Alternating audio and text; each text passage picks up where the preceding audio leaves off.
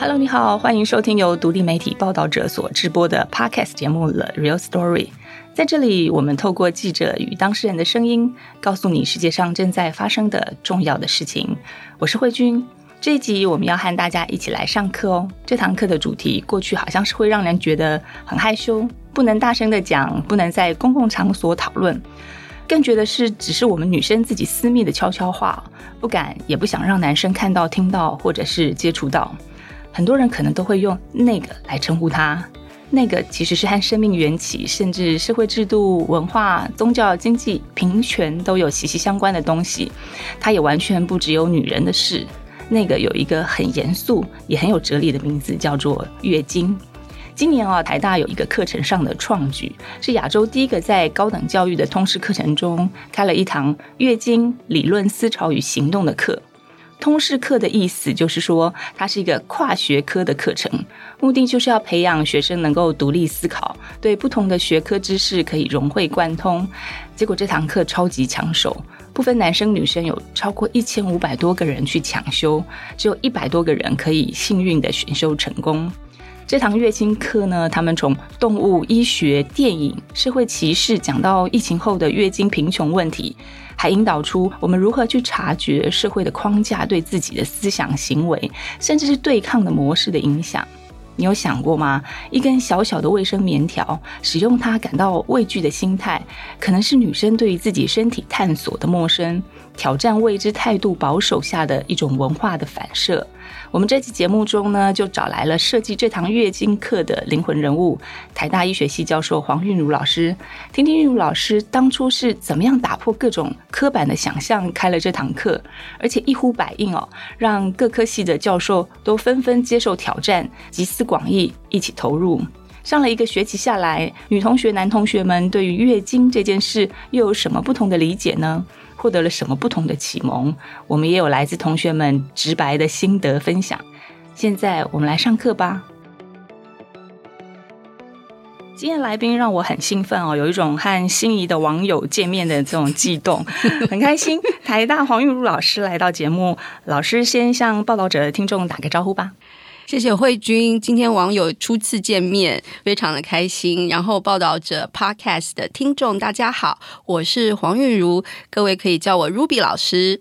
我会说和网友相见欢，是因为过去一年哦，从像防疫政策啊、疫苗啊、生物科技啊、科学实证的这些依据哦，黄韵如老师和我在内的很多报道者的同事都有交流。给我们很多很真实、恳切的这些宝贵的意见哦。但是因为之前疫情的关系，都是隔离，我们只能线上的访谈。那所以今天终于见面。我现在要把那个韵如老师的头衔念出来啊，他头衔非常的多，他是台大社会创新研究中心主任，大学 Plus 计划的协同主持人，当然还是台大医学系的专任教授。然后他的专科是在妇产科，但是也有解剖细胞生物学博士啊，甚至有在癌。症肿瘤临床病房的这些经验，会这样子念出来，并不是说要讲说哇他的抬头有多么丰富，而是你要知道说他是一个超级跨界的人物，不务正业。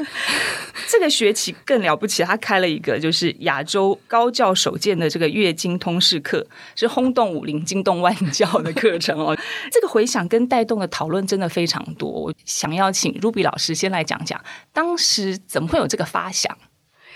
其实月经课的发想，呃，也很单纯。我是二零一九年回来台湾，回到台大任教。过去有十二年的人生都是在呃新加坡。那回来台湾的时候，大学教授就要开始教课嘛。那那时候很幸运的，我们在医学院有一堂叫做《医学与生活》的通识课，其中有一周的课是要讲呃妇产科的常见疾病，就邀请我担任那一堂课的讲师。然后我在备课的时候就觉得说，哎，那我作为一个医师科学家，我可以带给学生什么样不同的内容？有什么样妇产科的议题是真的能够贴近大学生他们的生活，而且是值得探讨的？那其实月经这个议题就是很直观哦。大学校园里面有一半的人是随时随地你都会碰到正在来月经的生理女性。那在月经这个议题，其实你看，我们整个的教育系统好像也没有好好的系统性在谈这件事情。第一个学期发现一个小时的月经课，哎，竟然没有副品，胆子就大了起来，想说那第二个学期我们就试试看，两个小时通通来讲月经怎么样？结果没有想到讲完这堂课，学生竟然给我鼓掌。我教书这么多年，其实很少会碰到你讲完课学生会鼓掌，所以就想说好吧，那胆子再更大一点，因为我本来就是比较 比较勇敢，会去做一些比较比较跳的事情。他想说，那我们就试试看有没有可能把它设计成一个学期的课。老师刚说没有副品这个部分，我们可以来证实这件事情，因为我们为了准备这个 podcast 节目，我们的制作人婉珍有先去你课堂上上过课的学生说有没有人要发问？哇，愿意受访的有三十多个人，哇！我说这个以如果以电影来说，这个是烂番茄奖那个比例是大概百分之九十以上的这个受欢迎。那我觉得其实可以拉回一个很基础的问题，比如说我们自己也是女性嘛，哈，我们自己也成长过程都碰到这问题。我自己本身又是医疗记者，也常常采访。其实有一些惊奇的问题啊，或者是你有内膜的问题，有时候妇产科医师就说生完小孩就好了。我觉得可以先来上第一个基础的课程，就是老师也提到说，其实如果要生从生物学来看的话，其实月经这件事情，它其实不仅仅是女性的性器官的问题，它是从大脑。卵巢到子宫，其实它是一连串的这个基础的生物科学的基础线。月经不是只有跟你的卵巢有关，对对对，大家需要可能有一个观念要改变，就是说，其实不见得生理女性就懂月经，虽然我们经历了月经，所以也不见得生理男性就不懂月经，虽然他们没有办法经历月经，所以这个其实也是。不是只有从性别的角度来看的这个议题，那所以会提到不只是卵巢，这个其实很重要的，而是是大脑。我们说月经它是流血，那它这个流血其实就是因为每个月的排卵没有受精，你没有胚胎的着床，所以呢，子宫内膜增厚了之后，它不需要支持那个你的胚胎的着床，所以子宫内膜就因为荷尔蒙，你整个荷尔蒙轴线它的改变。那个子宫内膜呢就会剥落，然后出血。所以我们看到的这个月经，它是一个表象。深究说，这整个月经是怎么来？它是来自我们的月经周期，它是一个平均二十八天到三十天的一个周期。那这些荷尔蒙，除了是我们常见的，比如说卵巢分泌的女性荷尔蒙，或者是黄体素，其实大家常常会呃忘记控制这些荷尔蒙的是来自大脑。要思考这个问题，其实是你就要问说：哎，是不是有一些生理女性她在熬夜啦，或者她去这个跨时区旅行，或者是紧张要考试，然后呢压力大的时候，哎，月经就乱了。所以如果只是一个就是卵巢，它跟你的脑子很离得很远嘛。卵巢怎么能够去感知到你的身体现在是处于一个比较焦虑的状态，一个好像呃没有在正常的一个呃生理时钟的周期的状态？其实这个脑跟呃我们性腺的这个轴线不是只有女性，其实男性也有，男性的睾丸它也同时受着同样的这个脑区的这个控制。所以如果你了解这个整个轴线，你会知道说。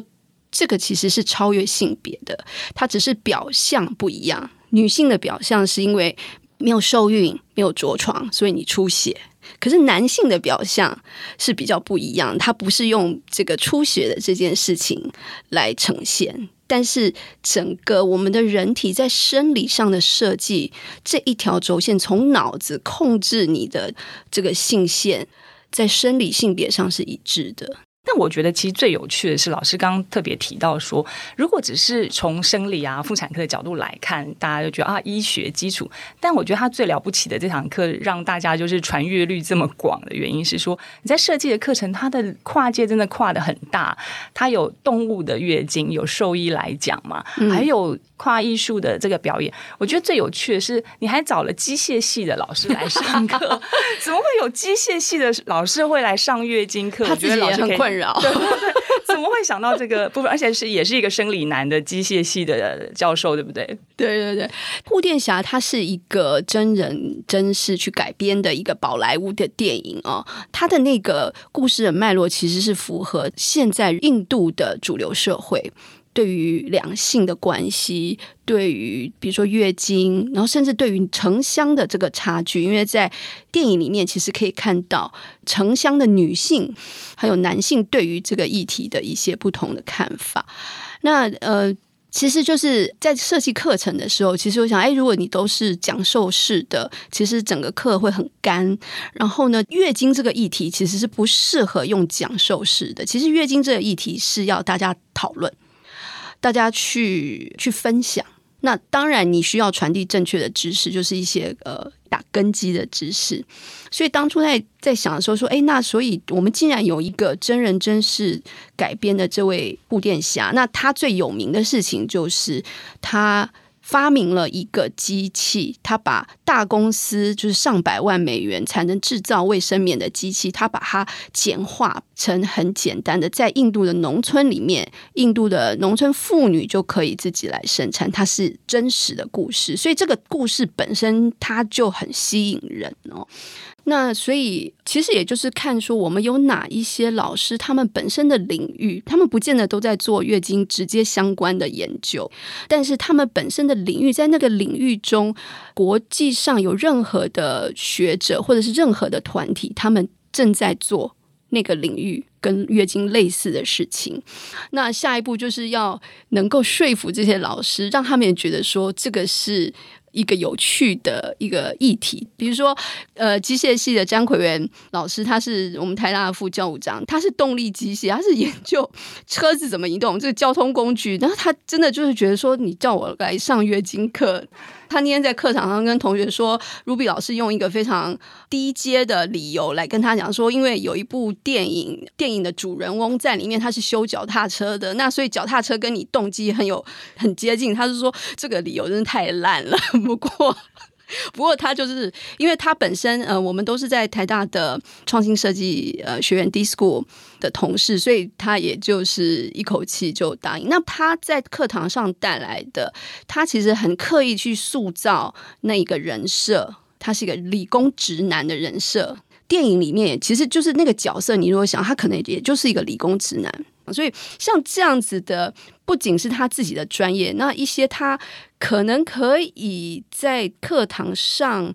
可以带来的这些点。其实我觉得都是我们开课之后才其实是意外发现的。我必须，我必须，所以是双向的互动啦。其实，在教课的过程中，也许老师们自己本身也有新的回馈跟想法，这样子。那我觉得呃比较有意思的是，呃，也是在 COVID nineteen 之后，我也是看到了啊，运茹老师的课程。其实你们也跟了小红帽的这个协会，专门在倡议这个月经的事情。我们也才看到了，其实也呼应刚刚讲到印度这个问题，就是它不仅是性别的问题，它真的有。城乡，还有就是经济落差的这些问题，原来还有一些卫生棉的这些资源分配的一些困难，就是说，其实这是在我们台湾我们可能没想到的，所以也是因为月经的课程有去拉出这样子的这个贫富的问题。对，我觉得这个月经议题，你要把它放在不同的社会文化的脉络上来看是非常重要的。那刚刚提到这个护殿下，它是在整个印度或者是南亚。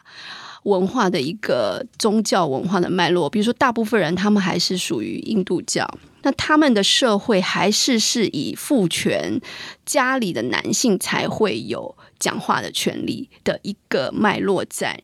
当我们拉到台湾，小红帽他们在这堂课的参与，对我们月经课来说是非常非常的重要，因为他们是在场域里面实际去做倡议。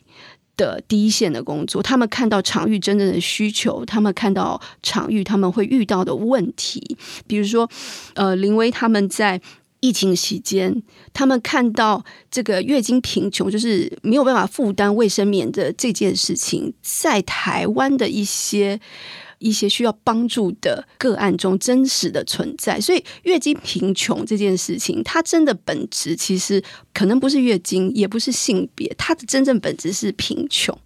当你贫穷出现的时候，你是必须在有限的资源中去做最大的运用。那这个时候，你常常人的第一个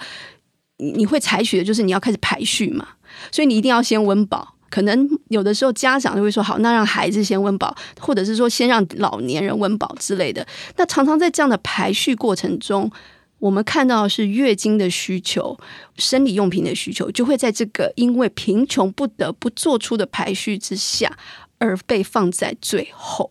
我补充一下，韵如老师这个月经贫穷这个背景资料哦，就是小红帽协会他们的统计就发现说，在台湾啊，每一个生理女性她一辈子可能大概要花九点一二万元去买卫生棉或者是其他的生理用品。对，可能我们大部分的人来说，这个钱不是什么大问题啦。但是对于一些无家者啊、经济弱势者，其实那个负担也不小。特别是在那个景气不好的情况下，像最近疫情之后，其实。很多弱势者，他们更加的失业哦，收入更加的受到影响。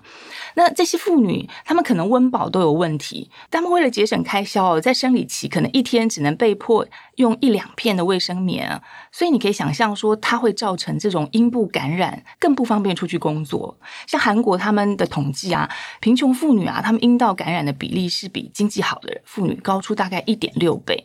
甚至像英国这样子，好像是开发的国家，他们也有。十分之一的青少女是没有办法负担这种生理用品的。这些弱势女女生，她们都有三分之一的人生中哦，被迫活在这种贫穷的阴影底下。那终结月经贫穷的这个社会服务和倡议哦，在世界各地都开始推展。过去在台湾就比较少关注到这一块。那小红帽和台大这个月经课，我相信呢，都有助于帮助社会更多元的去了解这个月经的议题。其实说到根本，最大的问题还是在于台湾社会的话，是对于月经教育一直都缺乏有系统和连贯性的脉络了。大家对这种生理的现象态度比较隐晦一点。其实月经教育在我们整个系统上是有很多不足。我们在大学端会觉得说，哎，这件事情你们应该在小学五六年级或者是国一的时候教了嘛？他们就有提到说，其实并没有。哦，从家庭端。其实我们长大的过程，突然变成了妈妈，也没有人教我们要怎么样跟我们的下一代谈月经，甚至谈性，谈你的身体。这在我们的教育过程也没有人教我们。那在学校端，老师，比如说是生物老师或是健教老师，他们可能接受到的是像类似我刚刚前面讲的生理的这些基本的知识。可是你怎么样？比如说，老师会不会教你怎么用卫生棉？老师怎么 demonstrate？老师怎么给你看？那第二个是说，那为什么这件事情男生要被排外呢？男生他旁边也有很多生理女性啊，他难道就不需要知道这个月经怎么一回事吗？那其实我们台大学生有很多这个生理男性，他们的回馈是说，他们想要来修这堂课，是因为他们从小就没有被好好教，他们其实也很想知道，但是他们就自动的被排除了，他们也觉得说很奇怪。没有错，因为我们真的就实际了去访问老师课堂上的这些学员们，有有生理男，有生理女，老师可以听听他们的回馈，他们在这堂课上受到的启发，跟他们人生成长对于月经这件事的迷惑，好期待，希望没有负评。大家好，我是台大戏剧系，然后一年级范宇轩，然后当初为什么会想选月经这门课，是觉得哎。这堂课真的是前所未闻，不只是台大，是在呃整个台湾都没有开设过这样的那么特殊的课程，所以会引起我很多的好奇心。看到课程大纲又有从法律的层面，还有宗教文化层面，然后还有用戏剧的角度去诠释月经，我就觉得哎，这个我完全从来没有想象过，所以嗯，成功引起我好奇心，于是就加入了这堂课。我觉得国中、高中的建教课，他们是谈到月经这一块，就是教你呃哦，月经的原因，为什么月经的时候会有经痛这件事情，然后就带过了。我不知道其他学校怎么样，但至少我接触到的国高中的建教课都是这样轻轻的带过，认为这是女性很正常的生理现象，然后一个一个月可以请一次生理假就没了。所以我就觉得。哎，就只有这样而已嘛？月经的议题难道只有这样吗？我以前的话，我坦白说，我一直知道生理期是一个很正常的东西，但是我会很羞难、很羞于启齿，说呃，我生理期来，然后所以我不舒服。所以我之前其实还没上这堂课前，我国高中的时候请生理假都会觉得，呃。有点尴尬，或者是去超商买卫生棉，然后也会有点尴尬，就是哎旁边有男客人这样，甚至是谈到月经的时候，我不会直接说月经来，我会说哦那个来，然后上完这堂课之后开始反思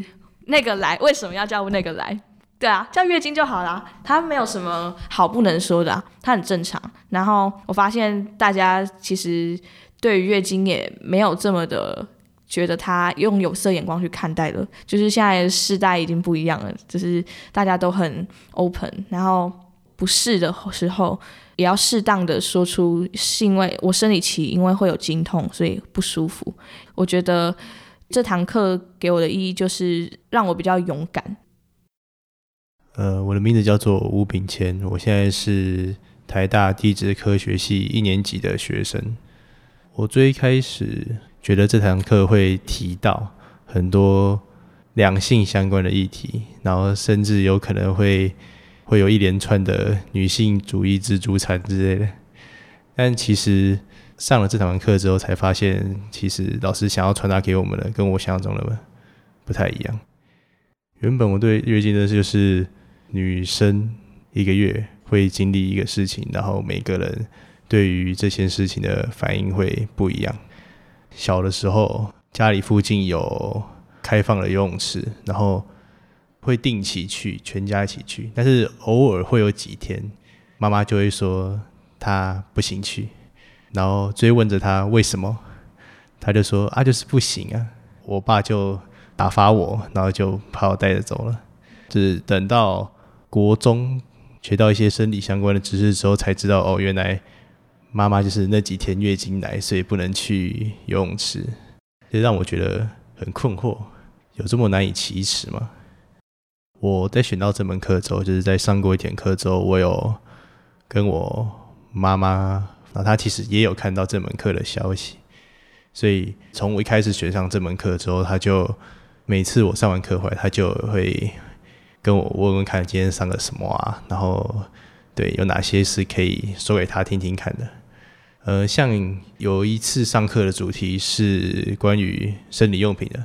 就是像那个课堂上就提到说，现在大部分卫生棉就是抛弃式的，所以是一个消耗品。所以但是像月亮杯，它就是一个重复性使用的，可以节省一些金钱。所以我就说，哎。妈妈，你可以用看月亮杯啊，如果你可以接受的话，所以他就哦，那就说他 Google 一下看看那些东西，但是他还是不太能接受，就是把生理用品放在放在自己的身体里面，他还是比较排斥。然后我也有跟一些学姐有提到过，说我有在上这门课，学姐他们其实对这件事情，他们不是很避讳。就是像我们有个作业是调查一些身边的人月经的时候会不会有一些不舒服，或者是心理上、生理上的问题等等。那他们也都很开放，说好你就就拿过来，我就填一填，也可以填给你，甚至可以跟我讨论都没有关系。我是蛮意外的，对。然后甚至在问的时候，我都很怕冒犯到学姐们，因为我自己国中、高中都是读男校，所以其实我对女生的一些。想法其实我不太了解，就是我对同年龄层的女生的想法不是很清楚，就是他们对这个议题的接受程度我也不太，我也不太了解。我觉得我会在之后向更多就是身旁的生理男性的朋友，可以多推荐啊，多推荐这门课，因为我觉得一般来说生理女性也比较不会去跟男生讨论这些事情，所以。生理男性可能也是一知半解，但却觉得自己都了解，就是知道，就是哎，那个生物课都有上过啊，经期嘛、排卵期嘛，都有学过。但是真正的实际上的情况，还是需要仔细的去了解过后，才能就是说自己真的了解。刚那位同学啊，很有印象。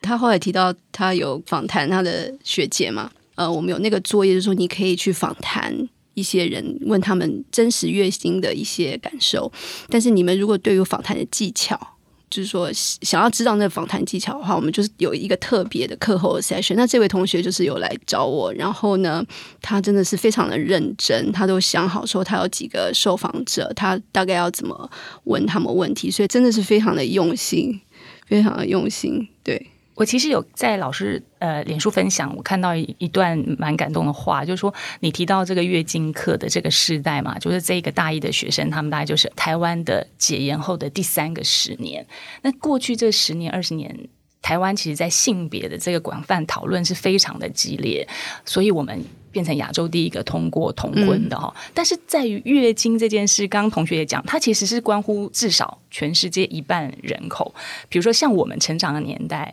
你买卫生棉，你一定去便利商店或者是杂货店，你一定要带一个袋子把它盖住啊。去厕所的时候一定要藏起来，藏起来。然后很多人可能不小心外溢啊，你非常尴尬。可是其实你若回到生物本性，就这个是自然的事情。那所以这些一层一层的障。爱就是这样形成了，所以我看到男同学已经跟妈妈讨论月亮杯的使用，对对，我觉得这是非常具体的指标，就是我觉得他真的是一个会在也许别的学校或别的获得启发，让这个事情更大的讨论。那我现在想来跟韵武老师谈谈他自己的成长背景，老师一直在尝试这种，我觉得你是一个不被社会刻板形塑的人吧？因为在疫情的相关的报道中，其实对我们来说，这个年代要报道不同的声音，而且是有专业基础、良心知识的这个声音，说实在是蛮困难。但在呃，从就是我们的疫苗的国产疫苗的一些相关政策也好，它科学的根据也好，那包括我们整个防疫的这些对移工的照顾，其实这过程中，我们很多记者都跟韵老师有个互动。你在 SARS 的时候，跟你的先生赖医师，其实就有经历过这一段的第一线的这个经验，所以是不是老师对于其实开创，或者是对于不断的跟年轻的世代对话，或打开各种刻板的这个部分，其实是跟你的这些成长的过程都有很大的关系？嗯。我跟我先生赖玉红医师，我们大概在三十岁以前，我们的人生其实是走大部分台湾的，呃，比如说比较会读书的孩子，嗯，你就念医学系，然后的当医生，然后也符合家庭的期待的那条路。但是，呃，我们就是有一个机会到了新加坡去，然后我觉得我先生他的经历，呃，赖医师的经历。对我个人的影响很大。那现在回头看起来，其实也对于整个能够勇敢的去跨领域，也有很大的。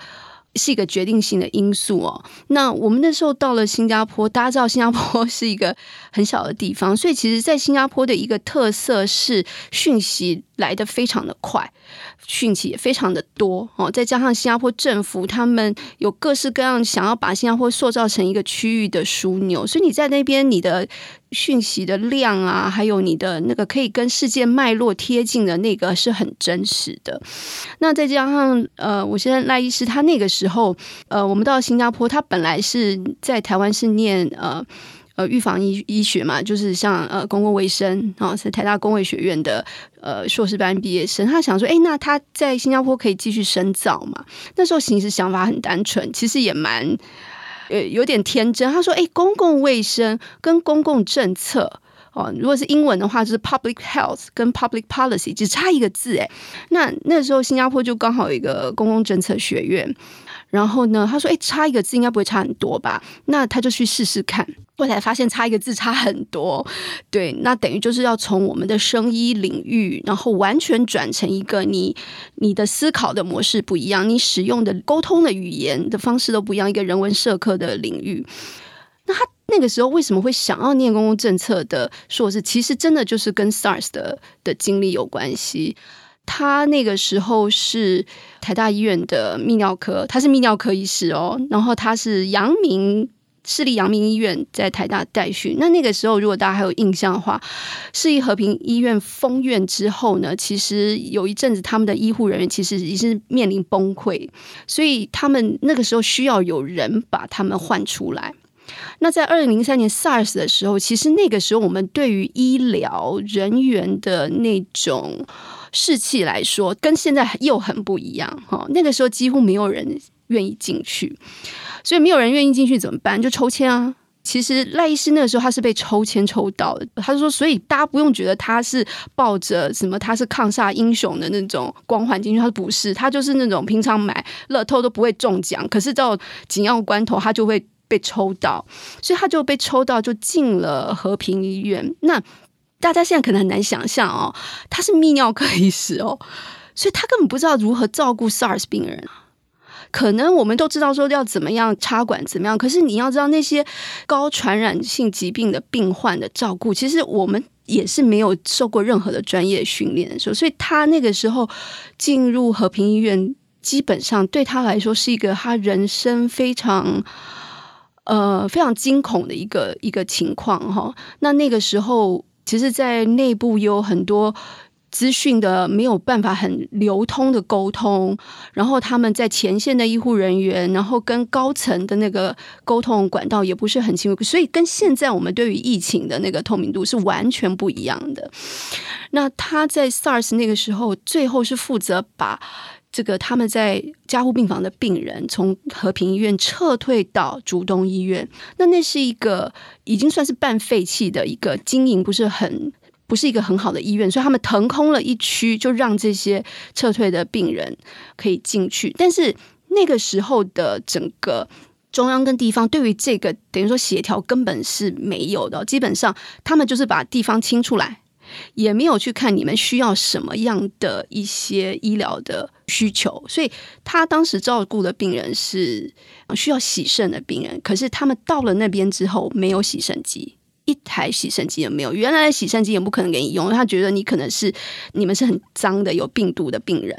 所以他说他在从医这么多年，我们真的是看过人死去了，但是没有看过人是因为这样死的，是因为你知道这个病人他如果洗肾，他是可以活下来的，但是是因为你没有洗肾机，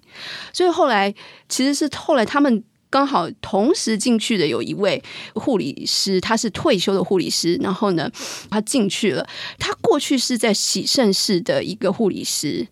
然后呢，刚好他们就不知道就在仓库报废的仓库看到报废的洗肾机是旧型的。那因为这是退休的护理师，他也不会用新型的洗肾机，所以他们就从仓库把报废的洗肾机给挖出来，还想哎，不知道能不能用？哎，没有想到还真的可以用。所以才靠着这样子的一个力量，把后来他们在那些加护病房的病人的死亡率才下降。这件事情对他影响很大，因为这完全颠覆了我们对于医疗的想象。我们过去在台大医院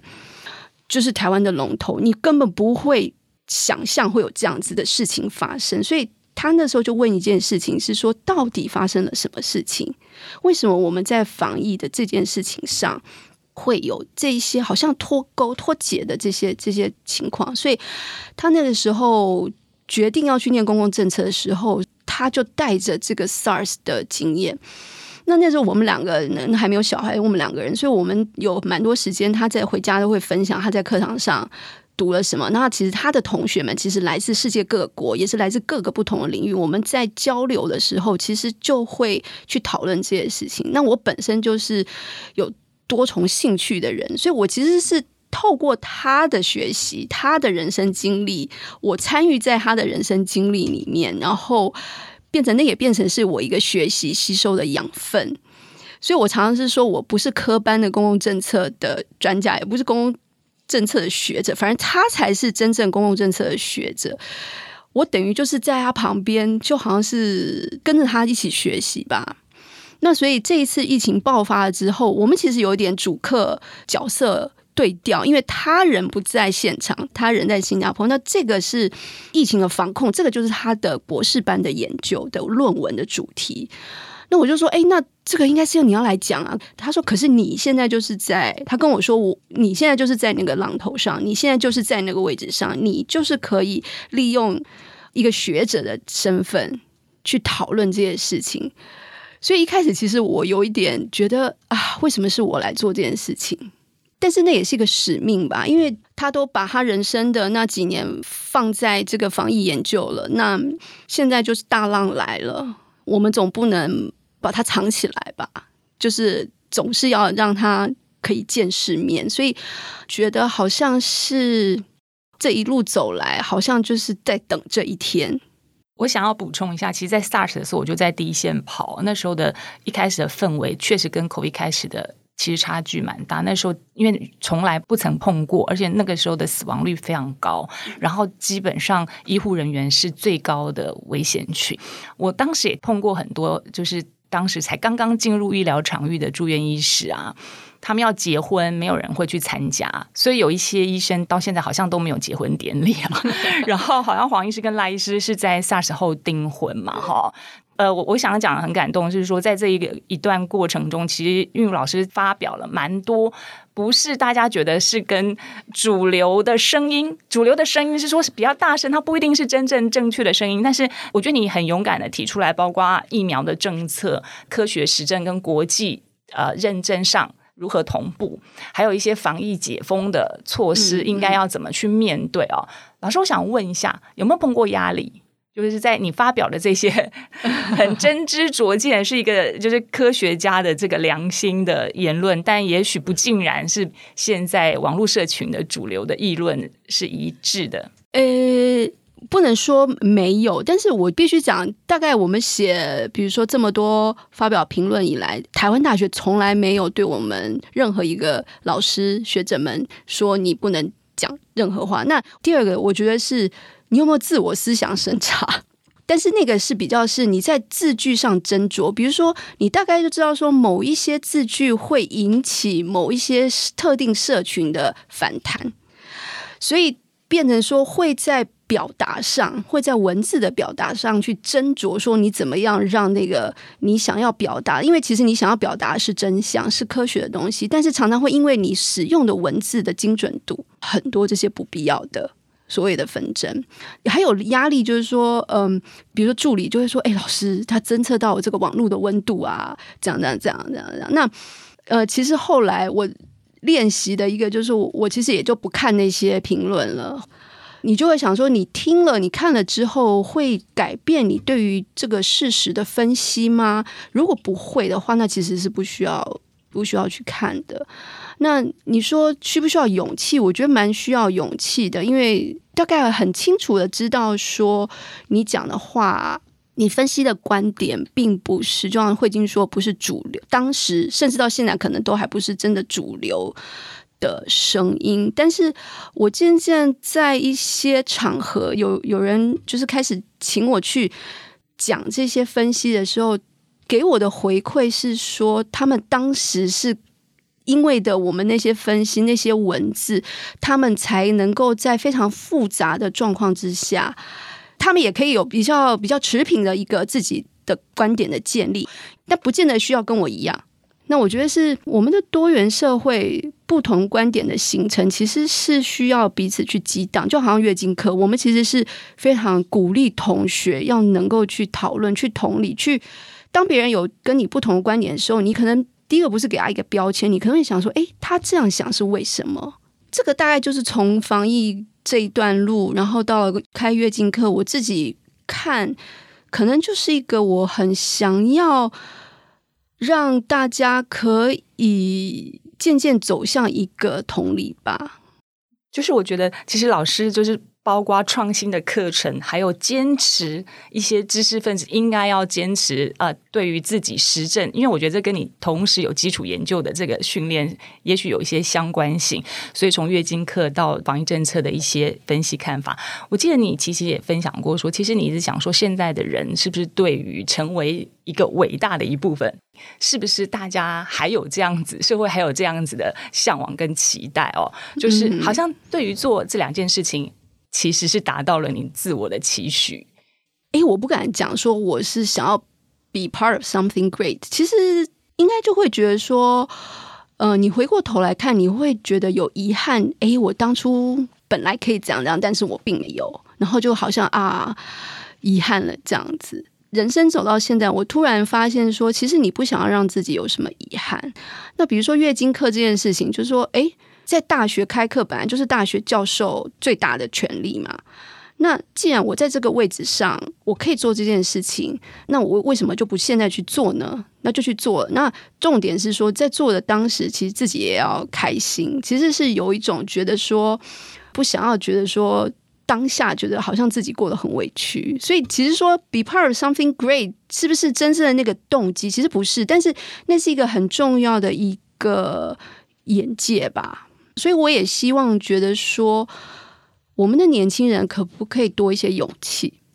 再更跳一点？那从月经课我看到的是，其实他们是很有很大的潜力的，他们其实是会被启发的时候，只是说那个勇气你怎么去点燃？我们怎么样让我们的孩子在成长的时候能够不那么害怕失败？因为你要 do something great Be part of something great，你一定要不免你要能够面对是，我有可能会失败啊。那你能不能够有一个信念，是让你可以继续勇敢的走下去？我觉得其实今天就是非常多的很丰富的想象啊，从月经到疫情，到 就是说如何成为一个不惧怕的人生。其实说起来好像回到原点，其实就是你们开课也是，就是所有的事情其实都是通的。你的精神是是最大的，因为就是就是好像你如果不尝试，它也不会发生嘛。比如说我我送课出去，顶多就是不给我过嘛。整个学期的课如果不过的话，我还有两个小时的课可以上啊。那我还是可以去每个学期有一百五十个同学，我还是可以去触及到这些同学啊，那也很好啊。所以那个时候是觉得说，反正你就去尝试嘛，不去尝试好像也不知道会是怎么样。那如果尝试失败了之后，OK，这个时候就想说，那我是不是可以再有更进步的空间？那我觉得我们的孩子可能是。觉得有可能会失败这件事情，对他们来说是还没有办法接受的。我在回来台湾跟一些。二十几岁的年轻人接触的时候，我发现这是一个问题。可是你二十几岁的时候，你应该反而是更有本钱去失败。可是我们的社会社会好像相反，觉得说他们在十几岁、二十岁的时候，他们也不能失败。诶，那我们到三十岁好像也不能失败。到四十岁，老师，我的这个年纪，你如果失败，你就中年危机。所以我们好像一直都不能失败。可是人生应该不是这样子的。我觉得韵如老师的诠释非常的棒哦，从创新的呃月经课到疫情疫苗政策的这些评议哦，那串联的其实都是一条通往勇敢的路。不过这个前提呀，其实也是都是要踩在一个很扎实的知识根基上了，在科学人文的信仰有这个依据中再往前进，但是又不受到既有的这些认知和环境的限制。所以回到源头，我们还是要来从最细微根本的小常识开始了解哦。像月经的事，最多困扰、困惑或迷思，这个答案的背后，往往可能是一个重大的启发。我们在这个访谈之前呢，有上网先征求网友的提问，这个提问非常的踊跃。那我们也请 Ruby 老师现在来回复一些网友的问题吧。嗯，好，这些问题都非常的好，因为这些真的其实就是在我们在月经课上讨论到的。有两个问题是跟棉条有关系的。有一位网友问，好奇为什么台湾很多女生都还是无法接受棉条？另外一位网友说，棉条这么好用，到底为什么不宣传？要怕东怕西，太可惜了。那个棉条这件事情呢，就是听说它是一种用了就回不去的概念，但是棉条。它在可以普及化有几个问，第一个棉条是比较贵的，而且它是抛弃式的。可是最大的阻碍是勇敢的这件事情。我们刚好在课堂上，学生去做了调查，他们发现说会阻碍生理女性去使用选择棉条，其实是大家对于要把东西放进阴道这件事情是很害怕的。他们对于手要伸进去自己的阴道哦，而且不是别人阴道，自己的阴道这件事情是很害怕的。所以其实这个问题就带出是我们其实对于自己的身体的探索的教育，因为因为阴道是一个内，就是它不是一个外显的器官嘛，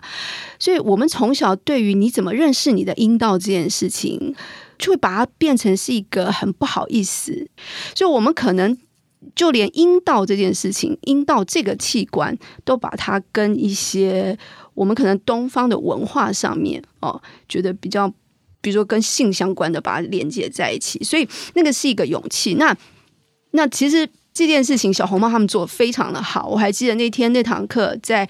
呃在讲棉条的时候，林威他们带着模型在课堂上，然后呢，他就当着我们大学生的面，他就拆了一个棉条，然后就。一步一步告诉同学怎么塞进去。那有同学的反馈就是说，他真的就是上那堂课，林威教大家怎么放棉条之后，他那下一个周期就鼓起勇气，真的试了棉条。他说，真的让他完全相见恨晚。这个我可以回馈一下，我有一个亲身的经验。我们有一群同样都是资深的医药记者，有一次去泡汤，结果临时有一个人就是月经来了。那怎么泡呢？有另外一个人就说用棉条不会用，所以一个在外面那个 SOP 的教学才帮助了另外一个人使用。同意老师说，这个其实真的是跟我们东方人对于我们生理啊、阴道的一些基础的教育是有一个很大的关联。我觉得我们再来选几个，我觉得比较基础的问题。我觉得食物这件事情，这个我觉得是非常多人很困惑，想要知道到底有没有这样的关系？到底月经来的时候吃巧克力、甜食这件事情有没有帮助？吃冰的是不是不行？是不是不能喝酒？对这件事情，我们在课堂上，其实同学也曾经问过我。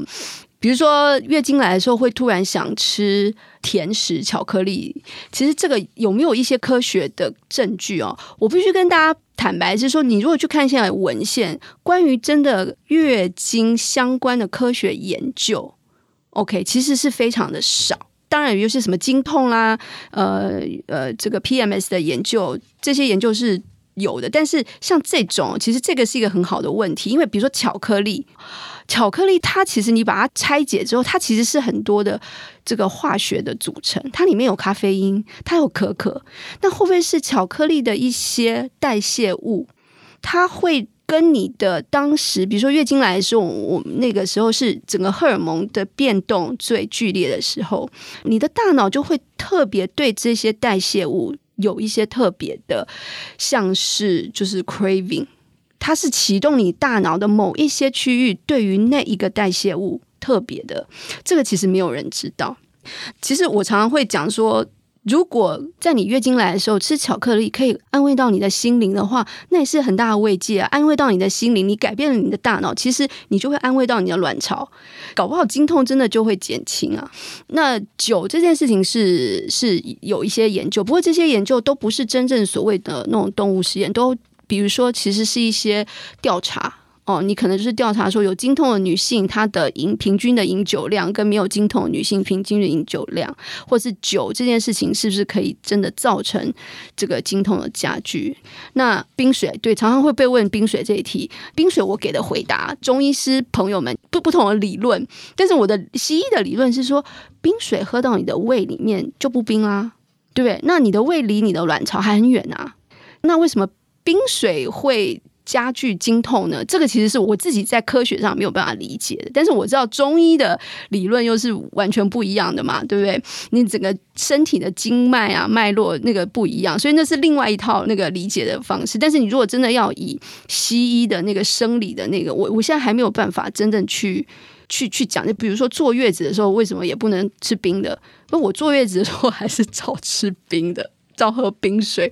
对我也是被我妈骂，但是还是照吃。可是现在看起来好像也还好。我觉得最后一题，我想要就是问一下老师，因为我有看到说你现在是说，如果你的月经来的期间，你还会跟助理讲特别的会议也要 mark，就是关于情绪。刚刚特别提到，它其实不只是哦，只有出血这个问题、经痛的问题，它真的确实是荷尔蒙相关，会有一些情绪问题。我觉得最后可以给我们所有的，不管是男生或女生。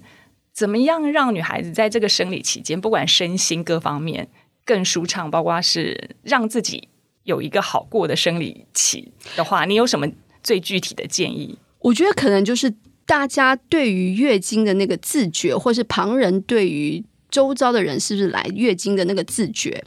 一方面要增加你的敏感度，一方面要降低你的敏感度。怎么讲呢？就说增加敏感，就是说你自己的意识提高。比如说生理女性，我现在大概就会知道说，我现在目前是在我的哪一个月经周期，我大概就会知道说，我现在滤泡期还是我快排卵，或是我在黄体期，所以我就可以预期说，我自己对于外界的一些讯息，我会不会太。过激动，比如说我同样的一件事情，我可能如果是在滤泡期，我会觉得啊，那没有什么大不了。可是我如果在黄体期，我可能就会小题大做。那是我对于我自己的了解一个自觉。但是我觉得我们很多生理女性，可能在职场上，我们很担心别人发现这件事情。我觉得可能我们要渐渐去，可以去讲这件事情，就是说，比如说，我不知道，我很难想象，比如说有有一天，假设我的助理跟我讲说，老师，你今天看起来很讨厌，但是因为我现在是在黄体期，可是我接下来月经过后之后，我可能就觉得你比较不那么讨厌，我不知道我能不能够接受这件事情，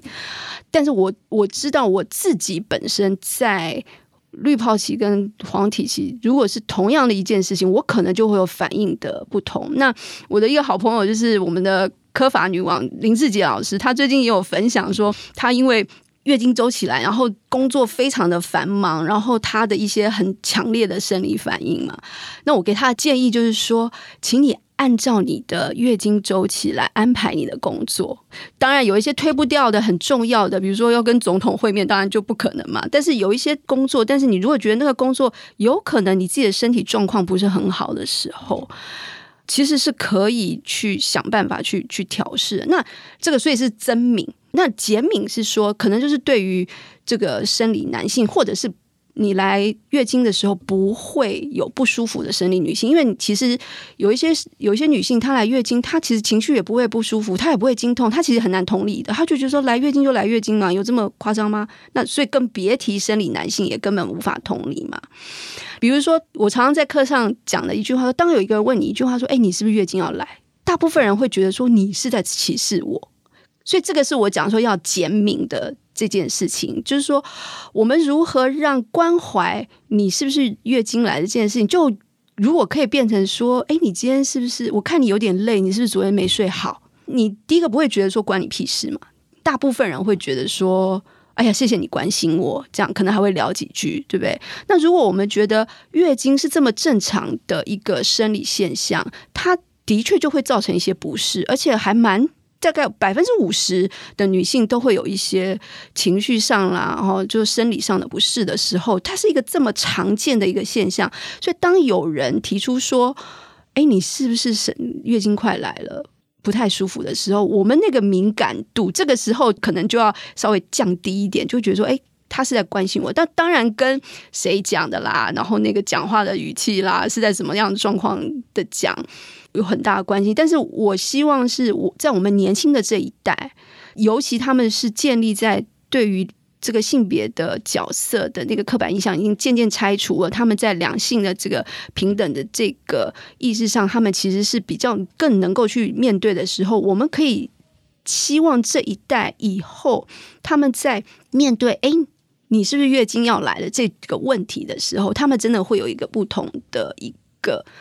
反思吧？那就变成说，你换取到更多的其实是那个同理。那个其实是我很想要看到的一件事情，是我觉得非常期待啦。谢谢老师今天分享，就期待有一天，其实大家就是非常的开放来谈月经这件事，不用再用什么大姨妈那个来啦，或者遮遮掩掩的方式。我觉得不管是言语、行动跟社会的同理，谢谢老师，谢谢慧君。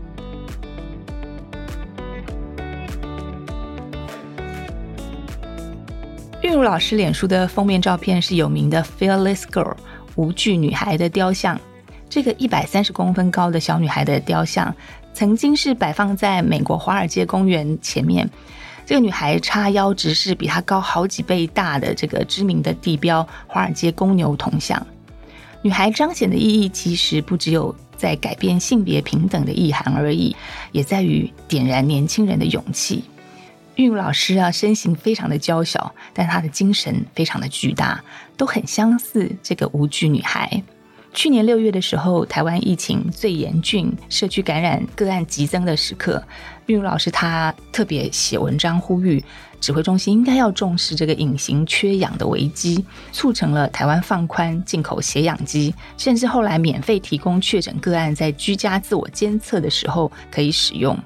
那个时候，报道者也报道了科技大厂的乙工群聚感染，而他们却还要自己负担这个筛检的成本。那玉茹老师接受我们的采访的时刻，他有特别呼吁到，在疫情下，我们应该要学会，最后一个人是安全的，全部的人才会安全。我一直印象深刻这句话。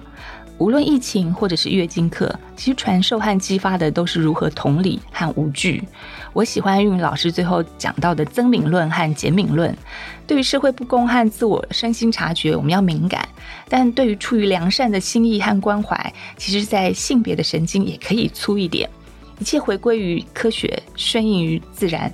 社会就能更靠近自由平等一点。这堂课你又学到了什么呢？谢谢你今天的收听，而且听到了最后。如果你觉得今天的报道对你有帮助的话，欢迎您到报道者网站上支持我们，成为产制好报道的一个力量。